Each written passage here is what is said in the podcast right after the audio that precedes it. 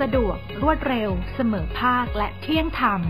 ท่านกำลังอยู่ในรายการ สารแรงงานกลางวันนี้ สวัสดีค่ะ ท่านผู้ฟังที่เคารพค่ะ สารแรงงานกลางวันนี้ กับท่านอธิบดีผู้พิพากษาสารแรงงานกลาง ท่านอาจารย์พงษ์รัตน์เครือกลิ่น กลับมาพบท่านผู้ฟังทาง COG Podcast ของสำนักงานสารยุติธรรม กันอีกแล้วนะคะ สวัสดีค่ะท่านอาจารย์พงษ์รัตน์ค่ะครับ สวัสดีครับ เมื่อคราวที่แล้วนะคะ เราได้พูดกันถึงเรื่องของพระราชบัญญัติคุ้มครองแรงงานฉบับใหม่คือฉบับที่ 2566 ซึ่งเรียนเชื่อว่า ถ้าหากว่าท่านผู้ฟังได้ฟังแล้วก็คงจะเกิดความตื่นเต้นนะคะ แล้วก็อยากจะรู้ว่ากติกาในการที่จะกำหนดให้มีการให้ลูกจ้างเนี่ยได้ทำงานนอกสถานประกอบการ หรือที่ผ่านมาเราเรียกกันว่า work from home นั้นเนี่ยต่อไปมันน่าตื่นเต้น แล้วมันก็จะมีการจัดการอย่างไรนะคะ วันนี้เราจะคุยกันต่อจากคราวที่แล้ว ซึ่งอาจารย์ก็ได้พูดถึงหลักการที่สำคัญสำคัญของการทำงานนอกสถานประกอบการนะคะว่าประเด็นที่สำคัญก็เป็นเรื่องของการที่จะต้องมีการตกลงร่วมกัน แล้วก็ขั้นตอนต่อไปก็คงต้องมาดูในเรื่องของสภาพของงานนะคะว่าเป็นงานที่กำหนดที่จะต้องทำเฉพาะภายนอก เท่านั้นหรือไม่หรือว่าถ้ากรณีที่เป็นงานที่สามารถที่จะทำที่บ้านหรือที่ใดก็ได้นั้นเนี่ยจะมีข้อตกลงในเรื่องของเวลาทำงาน ในเรื่องของเวลาพักในเรื่องของการลาต่างๆ แม้กระทั่งในเรื่องของค่าล่วงเวลาว่าจะเป็นอย่างไร และวันนี้ดิฉันไม่ทราบว่าท่านอาจารย์พงรัตน์คิดว่าประเด็นไหนที่เราน่าจะพูดคุยกันต่อให้ท่านผู้ฟังได้ทราบแล้วได้เตรียมตัวคะครับ คือจริง ๆ แล้วในกฎหมายฉบับใหม่มาตรา 23 ทับหนึ่งเนี่ยมีทั้งหมด 4วรรคเมื่อตอนที่แล้วเนี่ยเราได้พูดไป 2วรรคก็คือเรื่องว่าลักษณะงานที่จะไปทำภายนอก แล้วก็ต้องตกลงกันทำเป็นหนังสือ แล้วก็มีรายละเอียดให้ชัดเจนนะครับ คราวนี้มันยังมีวรรคสามกับวรรคสี่ซึ่งวรรคสามเนี่ยเป็นเรื่องที่น่าสนใจมากเป็นเรื่องของสิทธิในการ ตัดขาดหรือปฏิเสธการติดสอติดต่อนอกงาน อันนี้เป็นเรื่องใหม่มากนะครับ เราเรียกในทางวิชาการว่า right to disconnect ก็คือสิทธิ์ในการตัดขาดการติดต่อ คือมันเกิดจากปัญหาที่ว่าตามกฎหมายเนี่ยก็จะมีการกำหนดชั่วโมงทำงานให้แก่พนักงาน ยกตัวอย่าง เช่นทำงานวันละ 8 ชั่วโมงทำงาน 5 วันจันทร์ถึงศุกร์ก็ 40 ชั่วโมงต่อสัปดาห์ แต่ในชีวิตจริงลูกจ้างก็จะพบว่า เขาไม่ได้ทำงาน 40 ชั่วโมง บางทีเลิกงานหลัง 17นาฬิกาแล้วเนี่ยทุ่มทุ่มสองทุ่มเนี่ยนายจ้างก็ยังติดต่อมาสั่งงานอีก มามอบหมายงานหรือมาสอบถามโน่นนี่นั่น ในขณะที่เป็นวันหยุดกำลังอยู่กับครอบครัวเนี่ยนะฮะก็ได้รับโทรศัพท์ ได้รับอีเมล ได้รับเมสเซจจากฝ่ายจัดการนะครับสอบถามหรือให้ดำเนินการโน่นนี่นั่น มันก็เลยมีความรู้สึกว่าไอ้ชั่วโมงทำงานปกติที่ตกลงกันไว้ 40 ชั่วโมงต่อสัปดาห์เนี่ยมันไม่มีจริง แล้วก็มันทำให้เขาเนี่ยขาดความเป็นส่วนตัว ไม่มีเวลาไม่มีโอกาสในการผ่อนคลายหรือพักผ่อนกับครอบครัว คราวนี้ไอ้เส้นแบ่งระหว่างการทำงานสิทธิหน้าสิทธิของอำนาจจัดการนายจ้าง กับสิทธิในการที่จะหยุดพักผ่อนของลูกจ้างเนี่ยมันอยู่ตรงไหน ในทางสากลก็มีความพยายามจะวางขอบเขตให้ชัดเจน เดี๋ยวนี้นะครับในหลายประเทศทั้งในยุโรปและเอเชียเนี่ยก็มีการบัญญัติรองรับสิทธินี้ไว้ นะครับเช่นฝรั่งเศสเนี่ยออกกฎหมายในปี 2017 นะครับสถานประกอบการ 50 คนขึ้นไปเนี่ยลูกจ้างมีสิทธิ์ที่จะตัดขาดการติดต่อสื่อสารไม่ว่าจะรูปแบบใดก็ตาม จากฝ่ายจัดการได้ โดยไม่ถือเป็นความผิด นายจ้างเนี่ยจะเอาเรื่องการปฏิเสธ ไม่รับอีเมล ไม่เปิดอีเมลออกอ่าน ไม่รับนะข้อความทางไลน์เนี่ยมาเป็นผลร้ายแก่ลูกจ้างไม่ได้ ในเอเชียก็มีนะครับก่อนไทยเนี่ยก็มีฟิลิปปินส์ก็มีการบทบัญญัติในประประมวลกฎหมายของฟิลิปปินส์นะกฎหมายแรงงานเนี่ยครับก็ลักษณะทำนองนี้ ไอ้หลักคิดเนี่ยครับเราก็เลยนำมาใส่ไว้ในมาตรา 23 ทับหนึ่งวรรคสามนะฮะกฎหมายเขียนแบบนี้นะครับบอกว่าเมื่อสิ้นสุดเวลาทำงานปกติ ตามที่นายจ้างและลูกจ้างตกลงกัน หรือสิ้นสุดการทำงานตามที่นายจ้างมอบหมาย ลูกจ้างมีสิทธิ์ปฏิเสธในการติดต่อสื่อสาร ไม่ว่าทางใด ๆ กับนายจ้าง หัวหน้างาน ผู้ควบคุมงานหรือผู้ตรวจงาน เว้นแต่ลูกจ้างได้ให้ความยินยอมโดยทำเป็นหนังสือไว้ล่วงหน้าก่อนนะครับอันอันนี้เป็นเรื่องที่ค่อนข้างใหม่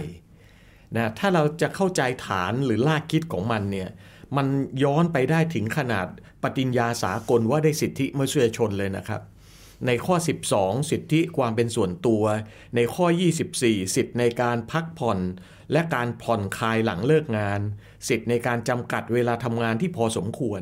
อันนี้มันเป็นสิทธิพื้นฐานที่เกิดลากคิดแบบนี้ว่าเฮ้ยมันลูกจ้างเนี่ยเขามีสิทธิในการความเป็นส่วนตัวด้วยนะ ระหว่างที่เขาอยู่กับครอบครัวในวันหยุดเนี่ยเขาควรจะได้รับการแทรกแซงนะฮะจากการติดต่องานตลอดไปเลยเหรอ มันไม่ใช่เวลาที่เขาควรจะ ปลอดหรืออิสระจากจากการทำงานของนายจ้างหรือเปล่านะหรือบางครั้งการโทรมาสั่งงานเนี่ยอาจจะก่อให้เกิดการทำงาน แล้วเขาจะมีสิทธิ์ได้รับค่าลุงเวลา ค่าทำงานในวันหยุดไหมนะฮะนักคิดนักกฎหมายก็พยายามสร้างหลักนี้เขาก็เอามาใส่ไว้ในมาตรา 23 ทับหนึ่งว่า ถ้าจบงานแล้วเนี่ยโดยหลักลูกจ้างก็จะมีสิทธิ์ปฏิเสธการติดต่อนะไม่ว่าแบบรูปแบบใด นะจะเป็น SMS จะเป็น Line จะเป็นอีเมลนะครับหรือโทรศัพท์เขามีสิทธิ์ปฏิเสธได้ แล้วนายจ้างจะเอาไอ้การปฏิเสธเนี่ยมาลงโทษเขาไม่ได้ อันนี้ก็คือมาตรา 23 ทับหนึ่งวรรคสามซึ่งซึ่งอันนี้เนี่ยมันก็มีปัญหาเหมือนกัน เพราะว่าถ้าเกิดให้ลูกจ้างปฏิเสธไม่ติดต่อรับการศึกษาสื่อสารจากนายจ้างเลยเนี่ย บางตำแหน่งบางหน้าที่ก็อาจจะก่อให้เกิดความเสียหายแก่นายจ้างได้ หรือบางตำแหน่งบางลักษณะงานเนี่ยมันมีความจำเป็นต้องรับการติดต่อสื่อสารนอกเวลางานผมยกตัวอย่างชัดๆเลยนะครับ อย่างเช่นบริษัทที่ทำธุรกิจกับบริษัทต่างชาติ ที่มันอยู่คนละช่วงเวลากัน เช่นของเราเนี่ยอาจจะเป็นช่วงเวลาทำงานปกติ แต่ของเขาเนี่ยอาจจะเป็นช่วงเวลาข้างนอก ของเราเป็นช่วงเวลานอกเวลางาน แต่เขาเป็นเวลาทำงานปกติ อย่างเนี้ยถ้าไม่ลูกจ้างไม่รับการติดต่อเลย ก็ติดต่อกับลูกค้าคู่ค้าไม่ได้ อย่างเนี้ยกฎหมายก็เลยบัญญัติยกเว้นไว้นะครับ ในหลักสากลของฝรั่งเศสของฟิลิปปินส์ก็เหมือนกันนะครับ หลักคิดเดียวกัน ก็คือว่าถ้ามันมีเหตุผลมีความจำเป็นลักษณะงานเนี่ยต้องรับการติดต่อไม่รับการติดต่อจะเกิดความเสียหาย หรือทำธุรกิจไม่ได้ ก็ขอให้ตกลงกันไว้ล่วงหน้าเป็นหนังสือ ของของไทยก็เขียนแบบนี้เลย ยกเว้นลูกจ้างได้ให้ความยินยอม โดยทำเป็นหนังสือไว้ล่วงหน้าเพราะฉะนั้นถ้าเกิดนายจ้างรู้กฎหมายในมาตรา 23ทับหนึ่งแล้วก็ต้องมาพิจารณา ต้องยอมรับหลักความคิดนี้ว่า ลูกจ้างมีหน้าที่ทำงานก็แต่เฉพาะในวันและเวลาทำงานปกติเท่านั้นนะ ต้องกำหนดนโยบายของบริษัทว่าเราจะไม่ไปคุกคามนอกเวลางาน พื้นที่ส่วนตัวของลูกจ้าง อันนี้เป็นนโยบายหลายบริษัททำนะครับ ในยุโรปเนี่ยบริษัทที่เป็นบริษัทใหญ่ๆนะอย่างเช่น Volkswagen Michelin นะหรือบริษัทใหญ่ ๆ นะครับ จะวางนโยบายบางที่จะกำหนดช่วงเวลาเลยครับ หลังจาก 18 นาฬิกาจนถึง 7 นาฬิกาของวันรุ่งขึ้นเนี่ยจะไม่มีการส่งอีเมล ส่งข้อความ พนักงานปิดระบบไว้ได้เลย ไม่ต้องเปิดอ่านนะเพราะฉะนั้นอย่างแรกที่บริษัทต่างๆ ควรไปทำก็คือว่ากำหนดนโยบายตัวเองเสียก่อน ให้รู้ว่าลูกจ้างมีสิทธิ์มีหน้าที่กันอย่างไรในเรื่องนี้ โดยหลักก็คือจะไม่มีการติดต่อสื่อสารนอกงาน แต่ถ้าเกิดลักษณะงานสภาพงานใดเนี่ยมันมีความจำเป็นที่ลูกจ้างจะต้องรับการติดต่อไม่งั้นจะเกิดความเสียหาย นายจ้างก็ต้องไปตกลงกับลูกจ้างยินยอมไว้เป็นการเฉพาะ เป็นคนๆแล้วก็ทำหนังสือไว้ให้ชัดเจนนะฮะลูกจ้างสำหรับคนที่ไม่ได้ทำเป็นหนังสืออย่างเช่น ลักษณะงานเขาทำงานในฝ่ายผลิต อยู่ในกระบวนการผลิตนะฮะก็ทำกับเครื่องจักรเพราะฉะนั้นเลิกงานแล้วก็ไม่มีอะไรต้องไปติดต่ออะไรกับเขาแล้ว ถ้าติดต่อไปอย่างเช่นว่าจะขอกุญแจหน่อยว่าหากุญแจไม่เจอ ขอรหัส password หน่อย อย่างนี้เนี่ยอย่างเนี้ยโดยหลักลูกจ้างถ้าเขาไม่รับก็อย่าไปโกรธเขานะฮะเพราะว่าไม่ได้ตกลงไว้เป็นหนังสือ แต่ถ้าลักษณะสภาพงานต้องทำข้างนอกตกลงไว้เป็นหนังสือเนี่ยก็สามารถจะทำได้ และลูกจ้างก็ต้องรับการติดต่อ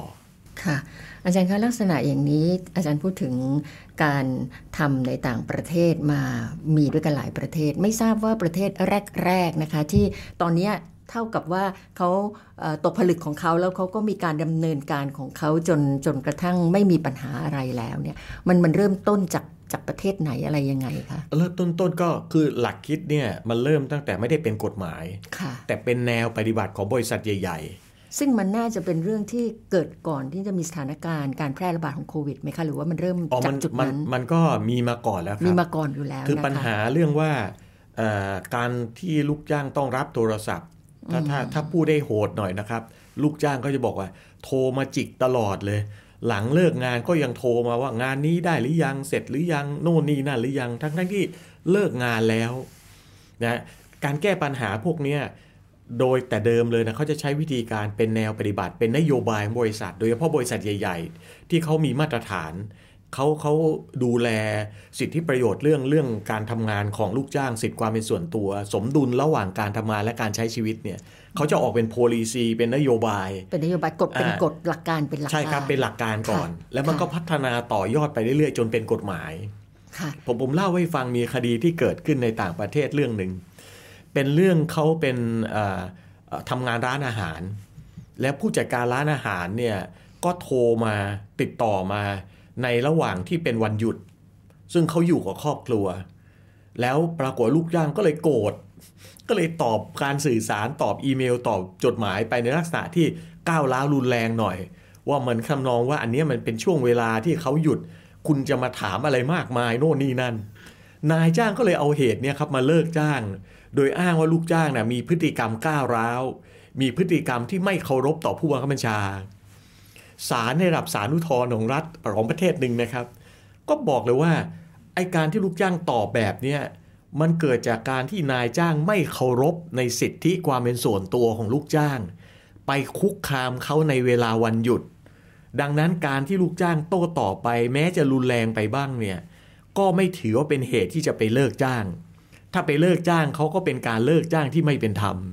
ค่ะนะฮะอะอันนี้ก็เป็นบทบัญญัติที่ ถ้าผมคิดว่าเกิดในประเทศไทยเนี่ยผมคิดว่าศาลแรงงานไทยก็น่าจะออกในลักษณะแบบนั้น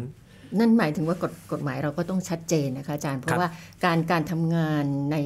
สถานประกอบการที่ผ่านมาเนี่ยเราพูดถึงโดยปกติเนี่ยมักจะเป็นเรื่องของการถ้อยทีถ้อยอาศัย เวลาไม่มีปัญหาอะไรก็ ก็ผ่านกันไปด้วยดี พอมีปัญหาอะไรพอหยิบยกขึ้นมามันก็อาจจะกลายเป็นข้อข้อพิพาทแล้วถึงกับเป็นข้อพิพาทที่ที่รุนแรงนะคะ เพราะฉะนั้นถ้าเผื่อว่าเรื่องเรื่องนี้นะคะเรื่อง right to disconnect ที่อาจารย์พูดถึงตรงเนี้ยมันมีความเคร่งครัดขึ้นในสถานประกอบการ มันก็คือการที่จะต้องยกระดับการทำงานแล้วก็ความคิดความนึกคิดอะไรหลาย ๆ อย่างด้วยถูกนะคะถูกอาจารย์ต้องเลยครับ คืออย่างน้อยเนี่ยกฎหมายก็จะกระตุ้นว่า เราเรามีปัญหาเรื่องนี้อยู่นะค่ะอย่างน้อยหนึ่งสองบริษัทต้องมีนโยบายมีวิธีการที่ชัดเจน เพื่อจะหาจุดที่สมดุล ระหว่างชั่วโมงทำงาน อย่าลืมนะครับ นายจ้างตกลงจ้างลูกจ้าง สมมุติว่าทำงานวันจันทร์ถึงวันศุกร์8นาฬิกาถึง 17นาฬิกาเท่านั้นนะครับค่ะไม่ได้จ้างเขาตลอด 24 ชั่วโมง เพราะฉะนั้นการติดต่อการอะไรที่นอกเวลาทำงาน ก็เท่ากับว่ามันเป็นเรื่องเกินเลยไปแล้ว แต่ถ้ามีเหตุผลมีความจำเป็นก็ไม่เป็นไรค่ะ ผมผมอยากจะขยายต่อไปอีกนิดนึงว่า ถ้าเกิดมีการยกเว้นว่าโอเค ลูกจ้างก็บอกว่ายอมจะรับการติดต่อนะ ไม่ตัดขาดการติดต่อ คราวนี้นายจ้างก็ติดต่อไป ปัญหาว่าจะต้องจ่ายค่าล่วงเวลาหรือนับชั่วโมงทำงานไหมค่ะนะครับถ้าในบางประเทศนะครับ อย่างอย่างฟิลิปปินส์ผมไม่อ่านกฎหมายเขาเนี่ยเขาบอกเลยว่าไอ้เวลาที่รับการติดต่อจากนายจ้างที่ต้องมาพูดคุยโทรศัพท์นัอะบไรหนนึ่อกงงานเลยไหมคะนับเป็นชั่วโมงทำงานหมดเลยนะครับค่ะ นับเป็นชั่วโมงหมดเลยค่ะที่ว่าวีคหนึ่งก็ไม่เกินกี่ชั่วโมงเนี่ยค่ะ เวเวเวลาเราน่าจะหมดแล้วนะคะ น้องที่นั่งอยู่ข้างนอกควบคุมรายการให้ความสนใจค่ะอาจารย์กำลังจะฟังต่อว่าจะจะจะเกิดผลอะไรขึ้น เพราะฉะนั้นดิฉันก็เชื่อว่าท่านผู้ฟังที่กำลังฟังท่านอธิบดี พงษ์รัตเครือกลิ่นท่านอธิบดี ผู้พิพากษาศาลแรงงานกลางสนทนาในครั้งนี้นะคะก็คงอยากจะติดตามต่อไปเพียงมาตราเดียวที่ถูกแก้ไขในพระราชบัญญัติคุ้มครอง แรงงานพุทธศักราช 2566 ซึ่งมีผลบังคับใช้ในวันที่ 18 เมษายน ปีนี้นะคะ 2566 เนี่ย เพียงมาตราเดียว 23 ทับ1 4วรรคน่าสนใจเหลือเกินนะคะ เพราะว่ามันจะเป็นการเปลี่ยนแปลง อาจจะพูดได้ว่าเป็นการปฏิวัติในเรื่องของการทำงานในสถานประกอบการก็ได้ วันนี้ลาไปก่อนนะคะ พบกับท่านอธิบดีพงษ์รัตน์เครือกลิ่น สารแรงงานกลางวันนี้ในคราวหน้าค่ะ สวัสดีค่ะ สวัสดีครับ ท่านสามารถรับฟัง COJ Podcast ทางสื่อออนไลน์ ไม่ว่าจะเป็น YouTube COJ Channel Apple Podcast SoundCloud Spotify และเว็บไซต์กองสารนิเทศและประชาสัมพันธ์ แล้วมุมมองโลกกฎหมายของคุณจะเปลี่ยนไป